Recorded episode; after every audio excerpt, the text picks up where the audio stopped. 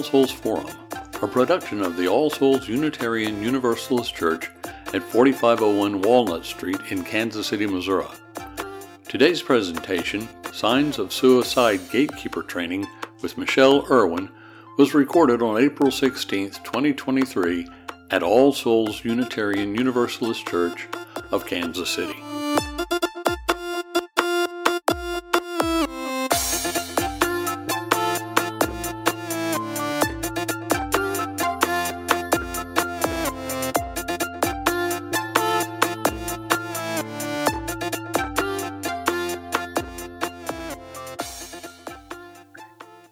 Morning. Welcome to the All Souls Forum. My name is Alex Westerfelt. I'm proud to represent the Forum Committee, and it's a core group of dedicated individuals who've been doing this for over 40 years, 50 years, 60 years, 75 years, actually. um, our speaker this morning is the um, first one in the series that we have that's spotlighting youth suicide prevention as well as cyberbullying. Um, the, she'll speak for about 35 to 40 minutes. We take a break and then we come back for a question and answer session. So today's presentation is Signs of Suicide Gatekeeper Training. Michelle Irwin is our presenter. She's the community outreach specialist for First Call, alcohol drug prevention and recovery, where she has worked since 2008. Michelle has experience in public speaking, youth group organizing, special events, grant writing, and training development. Through her schooling and her work with First Call, Michelle has developed an interest in working with youth and educating community members on substance use disorders. Michelle is a person in long term recovery. She holds a BA from the University of Missouri in English creative writing, and she's a proud mom to a 30 year old daughter named Taylor. And in her free time, Michelle is an avid equestrian. So, welcome, Michelle. Thank you, Alex. Thank you very much. It's always interesting to hear yourself be it, be introduced. oh, do I do? do I do? Hi, everybody. Good morning. Again, my name is Michelle Irwin, and I am the Community Outreach Specialist for First Call. And as, as Alex said, I am a person in long term recovery, which means I haven't had a drink or drug in over 17 years now. And eh, and I'm very proud to say that. I'm very, I'm very. It it it's made it's helped me lead a very productive, happy grateful life. So I'm very glad to be here. Today I'm going to be talking to you about youth suicide, which is not a happy subject. I know it's an uncomfortable subject, but that's why we're here to talk about it. Because we, the way to impact this and make this not a thing that we need to talk about is to talk about it right now. I'm going to go over some myths and facts. I'm going to go over some statistics. I'm going to introduce risk and warning signs for for an individual to see in another individual. And and it says what can schools do. I'm going to talk about what anybody can do. I do this presentation in this program in schools. We have it currently running in 22 schools in the in our area. So a lot of times you're going to see the word students and i apologize. That means i missed it in my edit. But students are young people too you know. So then we'll have some q&a so let's let's start taking a closer look at youth suicide. First, I want to define suicide. Suicide is an act, an intent, intentional injury with the purpose of killing yourself. When we talk about suicide in this pr- presentation, that's the definition I'm using. It is not a real mental health condition. It is the result of a bunch of other stuff. It is a complicated situation that people any age are dealing with. A lot, this this this presentation is purposely designed to address suicide ideation in young people, but I will be upfront and honest with you. Everything I say holds true in every age group here. So but we'll go over we'll we'll talk about it like that but i wanted to make that clear when we talk about suicide it is the intentional act to injure and and and attempt to to die.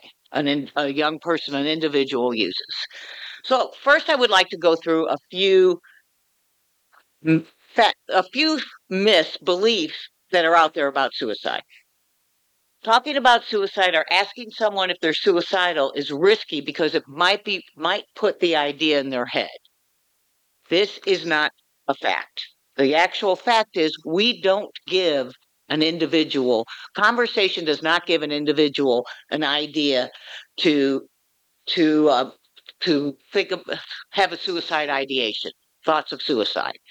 They the conversation actually has been shown through evidence to open up. If we're talking to somebody we're concerned about and we bring this up, it has been shown over and over again that they uh, they grab on to the invitation by, by the topic already being brought up by somebody else to discuss what's going on with them.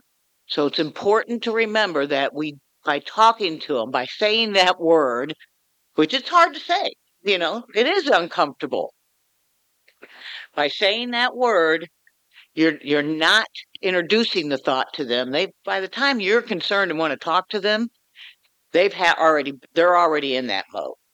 So it's a, you uh, are actually giving them permission to talk to you about it. Another myth. If a person is determined to kill themselves, there isn't much that can be done to stop them.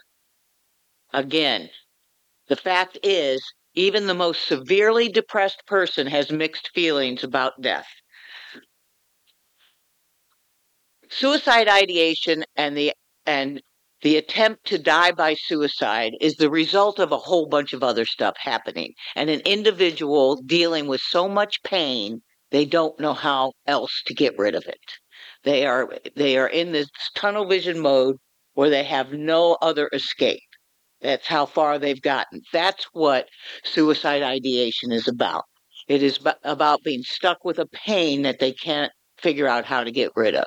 And the majority of individuals, especially adolescents that deal with suicide ideation, have un- an undiagnosed other mental health issue going on. Majority of it is depression. And we'll get more into that later. But we're, what we're really talking about here today is recognizing and addressing depression or another mental health issue going on with a young person. So you're going to see the word depressed and depression come up a lot. So they already have mixed feelings. They really don't want to be at that point where they want to no longer feel anything by death. They want to be able to to deal with this feeling and get rid of this feeling of uncomfortableness. So that's really the truth. They don't really they they cannot once they made the decision that um, a suicide, an attempted suicide, is the only way for them to go. They they can be persuaded. In fact, most of the survivors of a suicide attempt say that that very last second when they couldn't fin- they couldn't stop what uh, their action, they wish they hadn't done it. Majority of them say that, like over 95%. Teens think they are depressed. They are a myth again that things think they are depressed, but they are just dealing with emotional turmoil of growing up. Children and teens don't actually suffer from depression.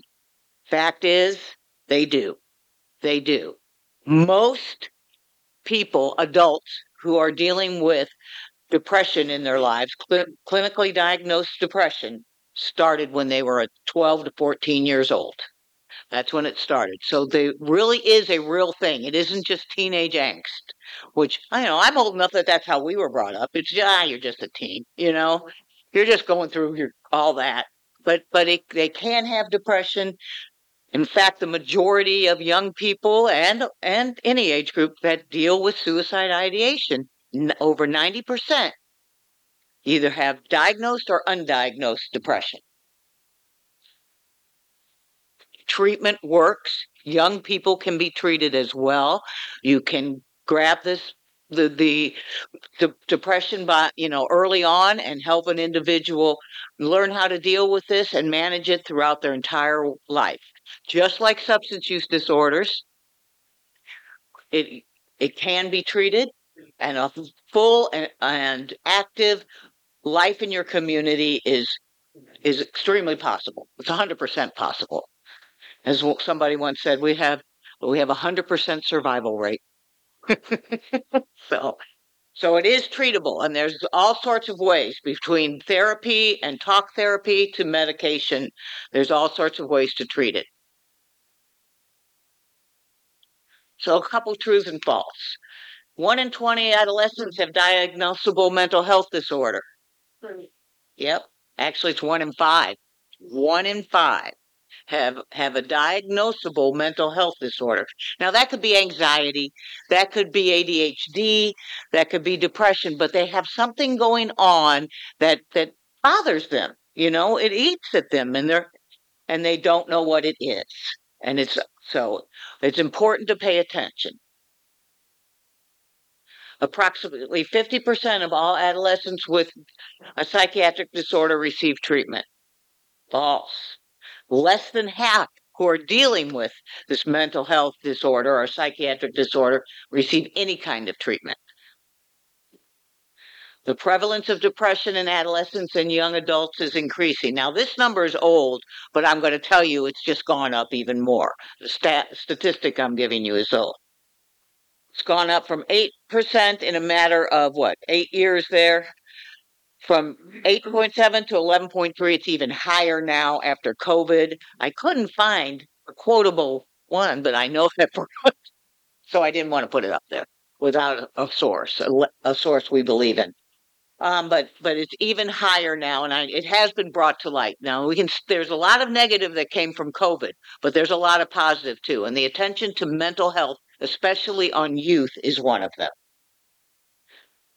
Suicide is the third leading cause of death among 11 to 18 year olds. True or false? False. Second. It's the second. Suicide is the second leading cause of death. It's ahead of head of accidents and homicides. What's the first then? Ac- uh, well, I thought accidents. for young people, for young people. Okay. I don't know what the first one. I'm sorry. Gun violence. Okay. See, and so thank you for that. I appreciate. It. But it, it, it, it isn't it hard to believe or sad to believe that suicide is up there as number two for young people. Every other year, uh, there's there's surveys done out into to the students in high schools and middle schools, and these are national statistics from 2020 felt so sad or hopeless for two weeks. These are um, high school students that that they stopped doing some usual activity. That's 31.5. Now, notice for two plus weeks. We all know that everybody, no matter what your age, sometimes we have situations where it keeps us down in the dumps for a couple days, you know, and things like that. The key here is to realize that this is on, it keeps going. It keeps going seriously considered attempting suicide, 17.2. And these are, again, 11 to 18 is the age group here. Made a plan about how they would attempt suicide, 13.6. Attempted suicide, one or more within previous within the previous 12 months, 7.4. It, it's sad. It really is sad. Attempted suicide that resulted in an injury, 2.4. So there's a it's it's out there. It's happening to a lot of our students, and I'm going to bring this up a few times, but none of us had to grow up with this in our life all our entire life long. This is a, a mode that can give us all the internet and all that can give us all sorts of advantages and extra eh, ways to get knowledge and, and research things and stay in touch with people, it can also t- turn all of that into something really ugly. A young person is 24 7 always connected to somebody and always has get you know getting messages from people that maybe you know the bullying, the the terror, you know, just hate hate type of messages that are going out there. They're 24 7. They can't get away from it on this. So it's a different world. It's a different world out there for them. So let's get right into risk factors here. A risk factor is a personal trait or environmental quality that is associated with the increased risk of suicide. It's either something that that um, involves comes directly from the individual or from where they been they live, they growing up, where they go to school, their environment outside of them. Behavioral health is a risk factor. A behavioral health issue. Again, depression, anxiety, ADHD, things like that. Also substance use. Substance use is a big risk factor. It's one of the top four for suicide um, an individual that is using substances heavily and has a substance use disorder, that's a mental health issue. They have they don't know how to get out of that. They haven't figured that out yet. Besides the fact that you start using the substances to ease the pain, a pain that they already have been experiencing, and self injury. Self injury um, is you know the cutting the burning the things like that that you that young people especially do have been known to do to themselves. Now that is not an, a suicide attempt. Again that's attempt to to move the pain. I'm going to get rid of the pain i have here or here by put by cutting here. That we know it doesn't sound like it makes sense but that's how it how it goes. Now we need to keep in mind that risk factors are not causes. They're just situations that set up an, an opportunity for suicide ideation. Personal characteristics. Feeling hopeless, um, having a very low self esteem, not having very many friends, or or leaving your friends and and being a very becoming very isolated, core problem solving skills. A, a, young person that is, uh, you know, at one point they were very happy, had all these friends, they went out and did things, they played a sport, or they did a club, or they were active in ch- church or something like that. And then all of a sudden they're pulling away and their friends aren't, they're not hanging out with their friends anymore and they're not going to their activities like they used to and they're staying in their room and hiding and not wanting to talk to anybody. Those are all signs that something's going on with that young person. And we need we want to look at that and address that. Adverse life circumstances, interpersonal difficulties, um, gender questioning, are are understanding that you need to make a, a decision and you're not un, a young person's unsure how to make a decision about their their gender their their preference. Bullying, a history of abuse in the home or out, from outside the home, whether it be physical or emotional, expo- and exposure to peer suicide, having been around it too. But I, I want you to keep in mind that just because somebody is in a school where a classmate ha, um, ha, has died by suicide doesn't mean that they're necessarily going to go that way. Suicide is a complex issue. Suicide ideation is it's because of a whole string, a whole thread of events. I like to use it as a thread. There's a whole bunch of stuff going on, and it and it just you just keep adding on to the thread, adding onto the thread till we get to the point where a young person's at suicide ideation, and we'll go through that a little later. Family characteristics, the family history of suicide divorce, relocation, homelessness, all of these things are very traumatic to a young person. And they set up an environment again, especially if they already have a uh, mental health disorder that's been undiagnosed and they're dealing with all of this stuff going on all at the same time, they have a hard time handling it. Um, that, that hurts and they don't know how to deal with it, especially young people. Their their ability to cope has not been fully developed. That you know that that comes when we're in our twenties. You know, our brain doesn't develop that very well. So, family care, I already went that, and environmental exposure to stigma, especially around mental health.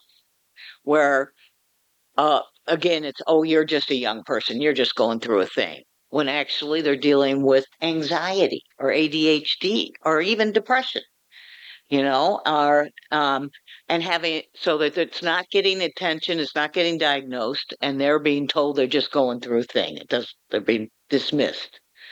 Access to lethal means. It has been studied over and over again that if an individual has the ability to die by suicide readily available to them, i.e., guns in the home, un, unsecured properly, drugs in the home, un, unsecured properly, even a bridge close by that has probably been used before for a, a suicide attempt.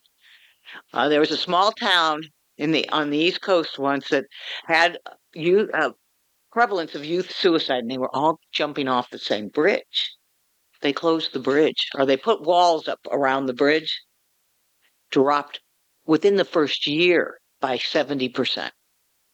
So access to means is very important because it, it, it is an impulsive act, you know, and if they can't do it, then it's not, then they they get beyond that. Remember, they want to think they don't really want to do this. It's just that, that last second that they can't take anymore. Okay. So, and limited access to mental health care. It's important to know and to let the individual know that there's help out there. These are this this the way you're feeling is real. Let's talk about it. Let's figure it out. Let's go to somebody who can help us. It's very important to set that atmosphere special popu- or uh, populations that are elevated risk. These are things, all of these things that we're talking about here help us recognize that maybe I want to pay a little more attention to this individual here. Alcohol or drug use, substance use. Substance use is a major proponent, major risk factor for suicide ideation because it covers it up.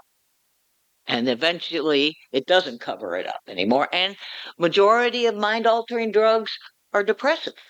They work on your so they can the depression keeps building.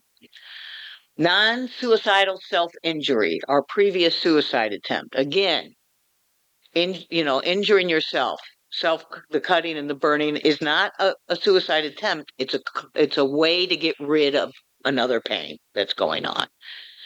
And uh, and so is a suicide attempt.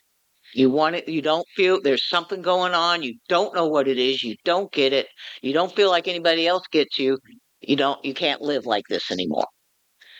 LGBTQ being uh, of that pop in in being there with your sexuality, especially for young people, it, you know, it's hard. It's hard for them to realize that they feel that way, and that's the way they want to live. And then explaining it to your family and to them, they they they get questioned, they get teased, they get um, bullied all the time, and we we see what's going on in the news now and everything like that. Well, again, twenty four seven connection to good and to bad.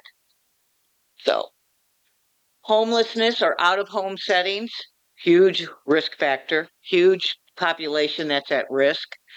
When a young person doesn't have a base, you know, doesn't feel like they're solid, eh, you know, they have a, a home and, and so their parents are struggling too, and they're, they're, they're struggling. It becomes, it becomes a risk factor.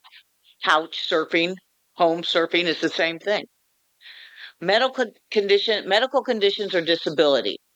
An individual who has has had a major medical upset in their life whether it be an accident where they now are left in a wheelchair or they have a learning disability diagnosed that makes them un, unable or another disease that uh, impacts their mobility and things like that they are going they go through a major depression stage. That's a major depressive episode for them and they are at higher risk.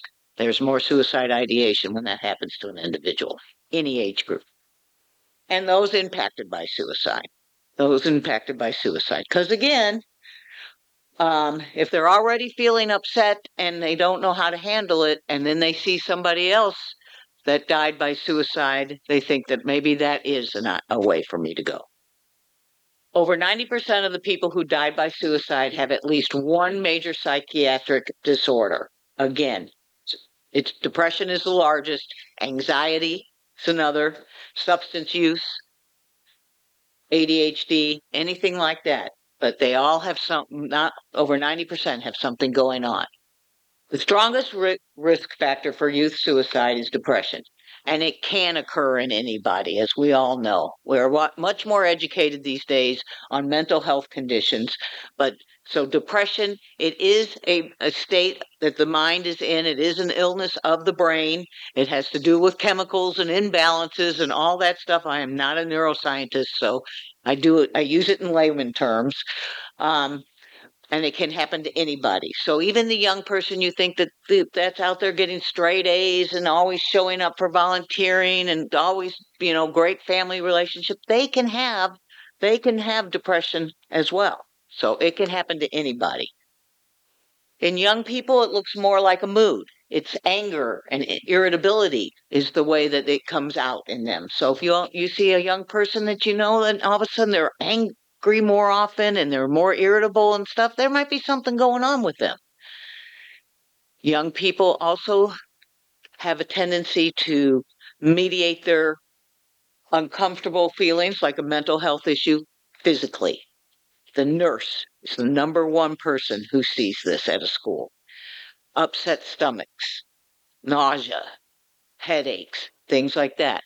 When all of a sudden there's the, that's going on all the time and you can't figure out why, you might want to look at what something else, is. some, maybe they're having a mental health issue happening too. Although most depressed people are not suicidal, most suicidal people are depressed.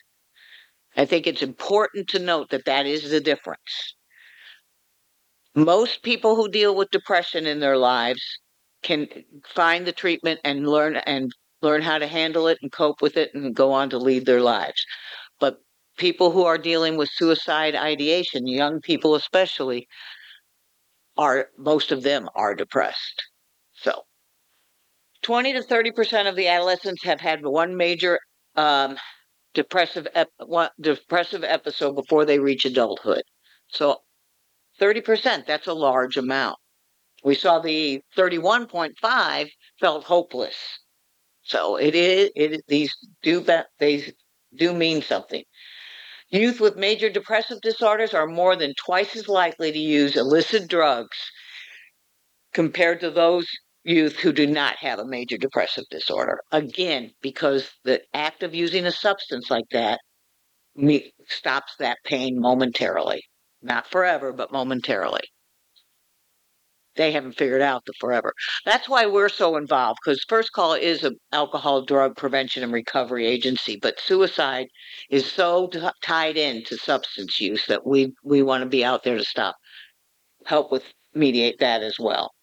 Alcohol use while drinking down and heavy episodic drinking are strongly associated with suicide among adolescents. So, what causes this? Well, we all know that when you drink, you become uninhibited about, or it's lessened, and you become more impulsive. So think about lethal means, you know, all that going on. Aggression and negative activity. A person becomes more aggressive and negative. They're, it's a depressant. They're they're gonna they're falling right into it. And it cognitive constriction. Again, our brain is not developed enough at the age of 15, 16 to develop coping skills. And we turn to uh, a substance like a mind altering drug, an addictive drug, and it stops it even more, stops the development even more. Drinking while down is a 75% increase rate. 75%. It's a depressant. Substance use is higher overall for individuals struggling with another stressor, such as depression or anxiety. And but on the other side, it is a way to see somebody might be struggling. Because it is a, a very outward behavioral um, situation when somebody's using a lot of drugs. You see it, you can see it. It's so it's somebody, something you want to pay attention to. Non suicide self injury. Again, this is not a cause, um, but it is a risk factor. And it just means, and I don't even need to go over this much because I think this is not time number three, that they're trying to get rid of a pain another way. It's important to know, though, if you find out a young person is is doing some self injury, some cutting, some burning, um, those are the biggest ones there. You want to talk to them, but you want to talk to them just like you would talk to a person who you're worried about their mental health state, because it is a state of mental health here that's causing them to do this. Talk to them in a calm and caring way, and know that it is generally not about suicide. It's about, but it is a way they want to get rid of a pain. So it, it, it becomes a risk factor because it's a, it's an, it's a sign that something else is going on and understand that self injury is generally about managing emotional distress, and there is help. It's important to encourage seeking professional help. So, there we go. That it's that's why we keep bringing that up. It is a risk factor, and it's a way to identify early on. So, really, what we're trying to do here is not let a young person get to suicide ideation. Let's catch it ahead of time. Bullying most teens who are involved in bullying do not become suicidal, but persistent bullying can lead to worsen lead to or worsen feelings of of, of isolation, rejection, exclusion, despair, depression, and anxiety. All of those things. Fun. They it again. A person who's being bullied doesn't necessarily mean they're in, they're in the midst of planning a, a suicide attempt, but it does mean they have there's something going on, and it's important to try and talk to them as well. And that includes the perpetrator. That includes the person bullying because the only reason they're bullying like that is because there's they're covering up something that's going on as well. Bully victims have the highest rate risk for suicide related behavior. And again, this. This is the strongest tool bullying have right now. Bullying and the school environment, that's very important. A lot, you know, a young person's whole world is wrapped up in their school. So when stuff like this goes on, their whole world is falling apart. It's important, eh, since we're not a school here, what we can do is we can be supportive of the school and their attempts to manage and address bullying and other risk factors for for the young teens in there. That but it is it happens all the time and it is a big risk factor. So if you know of a young person that's going through this or doing this ted lasso his son did you guys watch ted lasso? But he he addresses that series addresses mental health issues very well. Precipitating event a precipitating event is a recent life event that serves as a trigger to moving an individual from thinking about suicide to attempting to take his or her own life. No single event causes suicide ideation. What it does is adds on, again, the thread. We're, we're building this thread here. It adds on to the other risk factors that are going on. And some examples for young people are breakups, bullying again, sudden death of a loved one, and trouble at school. These are all, you know, remember, we were all that age once. When when we when we lost our best friend or our boyfriend or girlfriend, it was the end of the world for about 24 hours. right? But sometimes it lasts longer. Again, it's the thread. Does it, does it you know, this happened. They, they, they, well, we're going to go through some examples, but you know, the family, you know, the family got in trouble and they lost their home, and then her boyfriend broke up with her, and then she started missing school. You know, all of these things started happening uh, all at once, and we're going on two weeks now, three weeks. I want to go talk to this young girl. I want to see what's going, on, how I can help her. Warning signs. Now, warning signs and risk factors overlap often. But these are some things that we can see. A warning sign is an indication that an individual can be experiencing depression or thoughts of suicide. Most individuals give warning signs or signals of their intentions. Now, what is a warning sign? It can be a whole series, a slew of things, but it the biggest ones and the easiest ones to notice, besides all the risk factors we've already talked about, is when a person is saying things to you like, it's not going to matter much anymore. I don't want to be here anymore. I might as well just die. You know, or, well, you know, there you can see a teenage girl going, he broke up with me. I'm just going to die. But what if they say that again tomorrow and then the next day? And it's coming out in their papers and on their poem. There's something in their artwork. You, there's something there you want to talk to them about. It's like they won't miss me when I'm not around anymore. Giving away prized possessions. Um, uh, and again, lose not hanging around your friends. A big change in your eating habits or your sleeping habits. It could be not eating, not sleeping, or eating eating too much and sleeping all the time.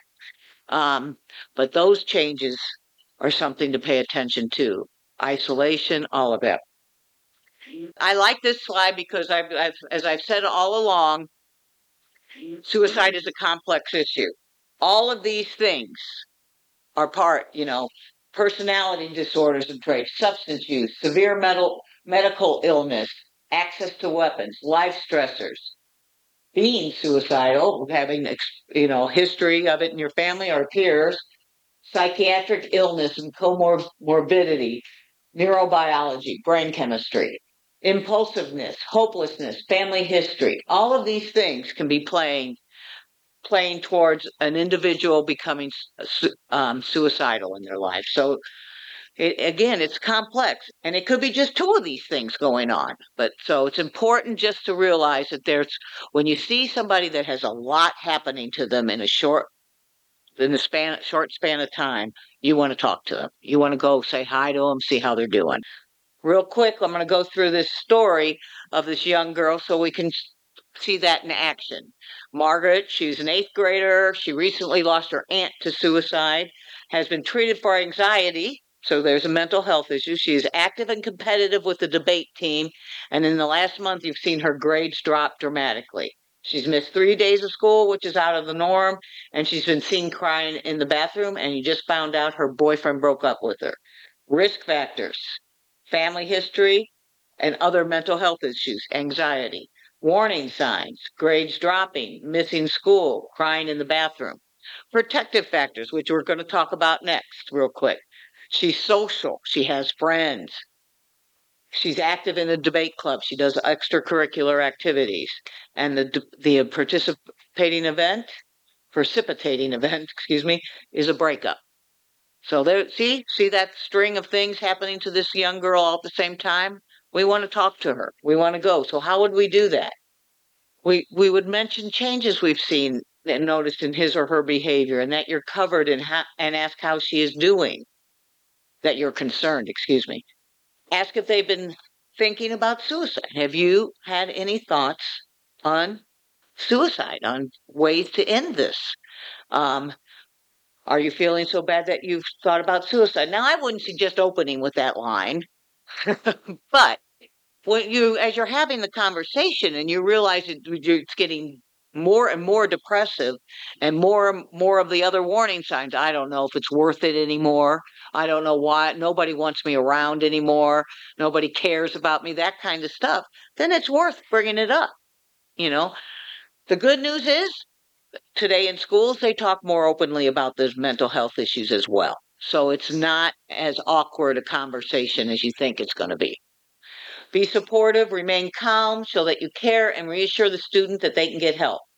Stick with the team. If you've gotten to the point where you're asking them if they're going to take, they're thinking of making an attempt to take their life, to die by suicide, then you want to stay there until you can get them to a guardian or to another a mental health professional because you don't want to leave them alone. They've opened up to you, they've got to this point. It's important to stay there with them. And if you don't see get them to a mental health provider, make, you know, make sure that you talk to their parents and talk to or their guardians or something, and get them to somebody who who can talk, who can sit with them and counsel them.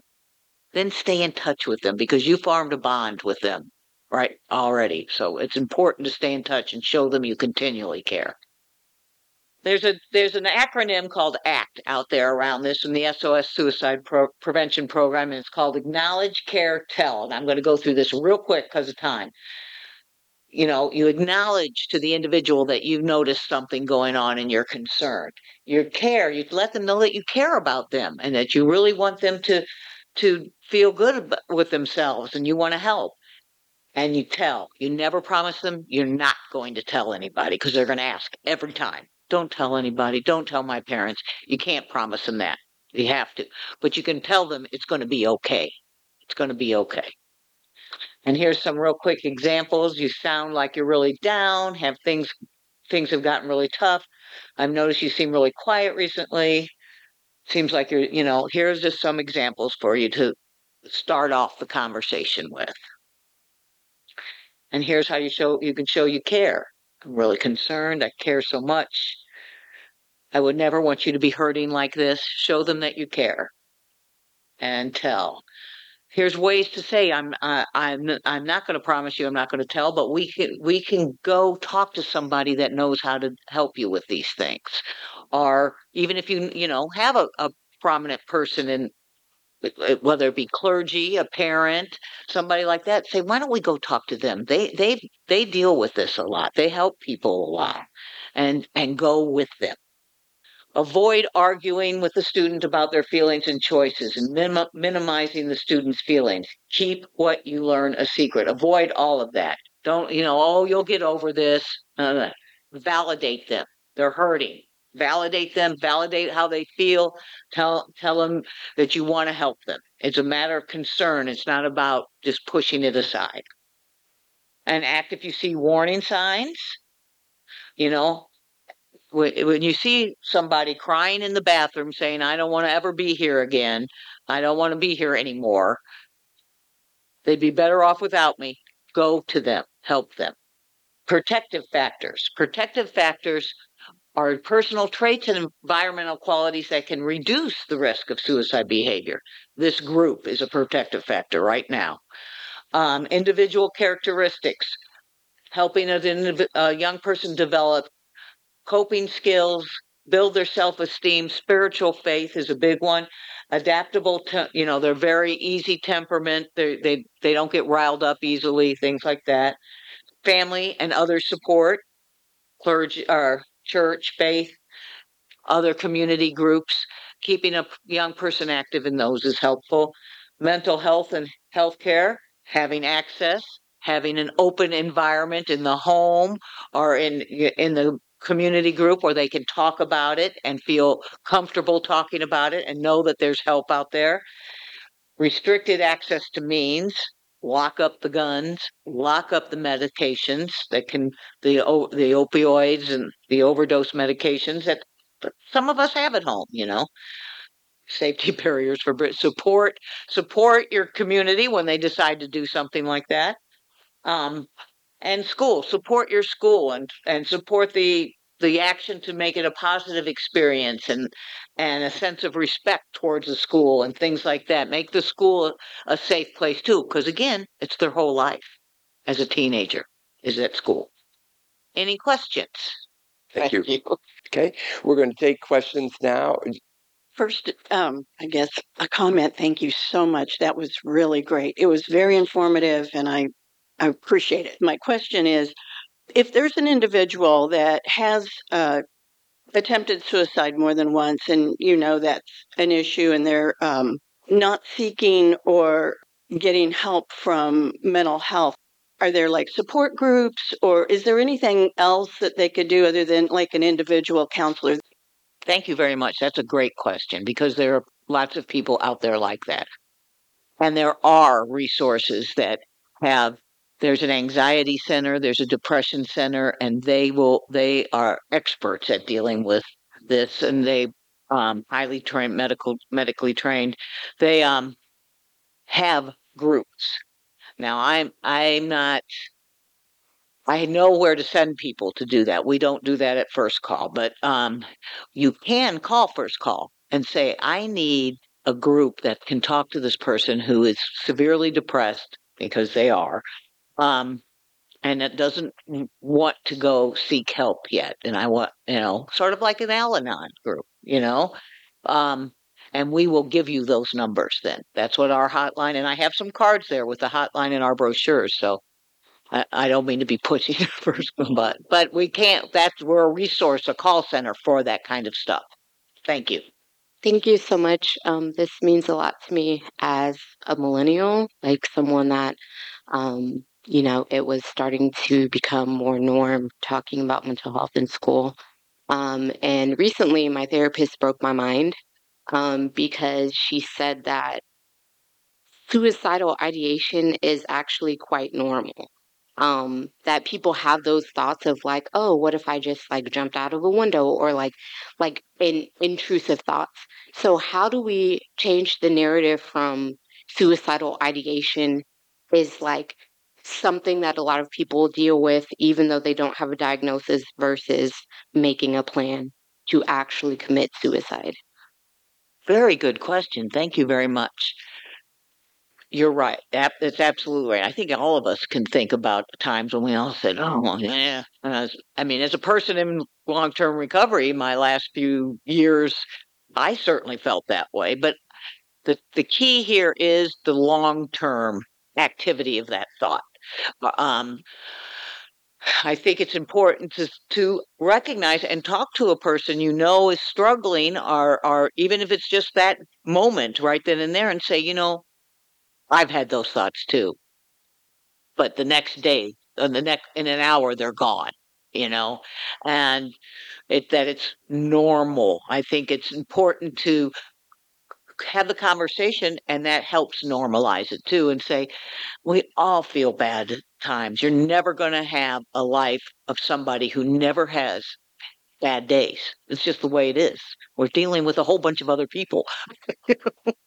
so studies have shown in group therapies and talk therapies that when one person shares their personal experience, another person gets gets better from it, gets relief from it. So I I think it's important to share. I've had those thoughts too, and they do go away. Thank you very much. Uh, Michelle, as you're aware, this is the first in a series of events we're doing, and it'll culminate in the story about Tyler Clementi, who took his life. What I'm curious about in that situation, and I think this is what a lot of parents worry about, is his act, as far as I know, was an impulsive act. You know what I'm saying? It wasn't a result of a long series or period of depression, but was an impulsive act. Do you have advice for parents who worry about that with their children, that there might be something to trigger that? Well, I'm research has shown that even though it looks like it was an impulsive act, that the the thread started along uh, prior to that impulsivity, and um, obviously we don't know what was going on. But again, I think the best way to has been to stop the suicide ideation thoughts is to have the open conversation. And and you know, how many times do we sit there and go, I'm saying all this and my child's not listening to me at all. Today they have this in their hand, they have earbuds in their ears and stuff. But and we did the same thing. We did the same thing as young people. We said, I don't. Okay, how many times do you remember now what your parents said to you?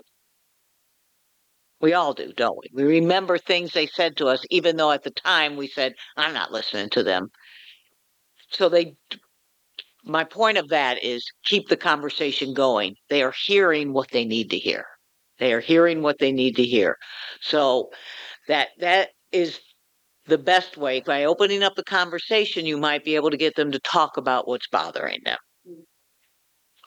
Yeah, Thank I you. have two experiences with this topic, and that um, it occurred to me that the the toxic family is one of the major sources, and it seems to me the direction that you- you're providing is to talk about the uh, the, the potential victim of suicide. Suicide, but how do we direct focus to families that are actually toxic and uh, and of actually causing some of this? Is there there seems to me there ought to be a direction in that uh, to deal with toxic families. Well, again, I'm not, I don't want to come off as an expert on toxic families because I'm not. But those individuals that make up that family have something going on as well. You know, and, you know, if it's substance use, if it's uh, physical or mental, abuse, uh, you know, physical or verbal, emotional abuse, there's reasons why they're doing that. There's reasons why people start using substances. Yes, eventually you become addicted to the substance itself, but you, you started using it addictively, constantly, because it made you feel better.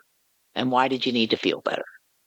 And, you know, it, some of these things they, they came about naturally. They came about because they're they're predisposed to this. Their DNA, their their makeup, their build.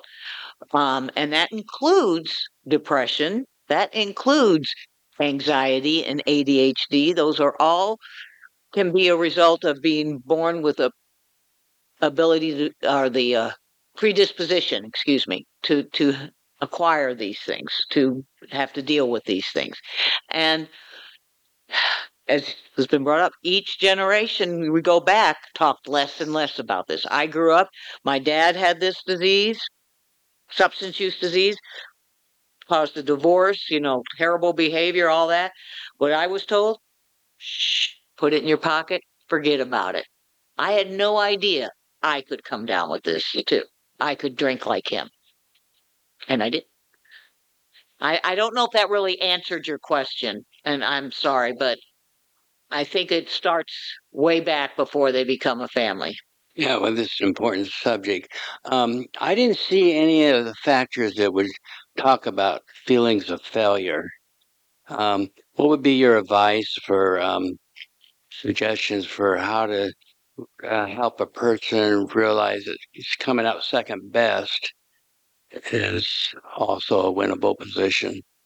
Well, I'm I think where that would fall in my untrained um, thought process would be self-esteem and feeling uh, feelings of inadequacy come from a low self-esteem. And so we could again that's something to talk to a mental health coach about and and helping it to help an individual I- would encourage them to talk about it and say, you know, and then again, we can say, I too deal with, you know, when I don't do something perfectly, I go home and it rattles around in my head all day. You know, oh, I should have done it this way. Oh, I'll do that when I leave here. you know, once you learn to share this stuff and realize that other people do it too, and it doesn't mean you're you're not good enough. And that takes time and it takes the openness and the vulnerability to be able to share it with somebody else. And so how do we start that? We start the conversation by sharing our own vulnerability. That's that is my opinion. Opinion. That's an opinion, not a trained answer. Good talk. Thank you. Thank you. Uh, my- question uh, is a little bit ill-formed, but I have to say there's a part of me that that um, uh, reacts against medicalizing um, suicide. When I, I see, while that's an important part of it, and you're dealing kind of on the front lines, triaging immediate crisis issues, uh, you're opening statistics that talk about how this problem is getting worse. Well, that I mean, people have been breaking up with their boyfriends for a long time. That, that hasn't gotten worse. Something else has gotten worse. It's a social failure. It's not just a personal crisis. Oh, So uh, at, at first call, I would think you're building up a really potentially valuable database of, of what's going on in the culture that's causing this to be a problem. Uh, my my experience with adolescents in our culture is that not just the cell phones, but but adolescents in general don't feel like they have a place in our society. They feel unneeded. They feel invisible. Uh, they, they're not part of the workforce. They're they're just there's there's nothing that they feel that they're contributing to the society around them, and we don't we don't seem to want them in their views oftentimes. Uh, those are the kind of larger cultural issues that I wonder if you could comment on. I mean, what's what's going on in the culture rather than uh, helping people cope with their problems, let's let's attack the problems, not just develop coping skills. What are the social problems that create this as an issue? Thank you. Thank you. I I well, you, I think um again, I know no it's not you say not just a cell phone, but the development of our reliance on the internet and to be in constant communication and have uh, instant answers is part of our changing culture. Our ch- the culture around us is changing. Now, I don't have those aren't facts. I don't have statistics on this and stuff, so I can only quote on what I see, and that's what these young people have to deal with today. Is um, continual comparisons to body image, to successes, to uh, other people do you know doing thing uh, all the things that they're doing they you can put anything on here doesn't mean it has to be real and i point to that it could be this you know that this is where they live they live on here. And maybe as a culture we need to get back to developing activities in here in in the community groups whether it be your church your neighborhood com- community you know remember the days you know i played on a on a uh a softball team that wasn't part of the high school. It was part of the neighborhood you know and um had involvement in that. And so involvement encouraging young people to become involved in other activities and and teaching them how to stay it, you know it, it's an it's a ongoing that's a big problem. A big a big task, excuse me. Let's not call it a problem. Let's call it a task. Uh Thank you. For those of you who joined us online, thank you for joining us. thank you guys.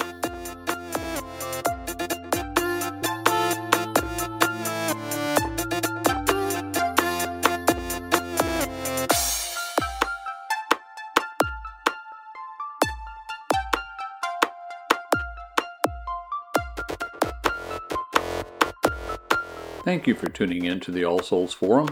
Keep your radio dialed to 90.1 FM, KKFI, Kansas City Community Radio, for your jazz afternoon coming up immediately, followed by the Boogie Bridge, and then the Heartland Labor Forum at 6 p.m. In the meantime, have a great day.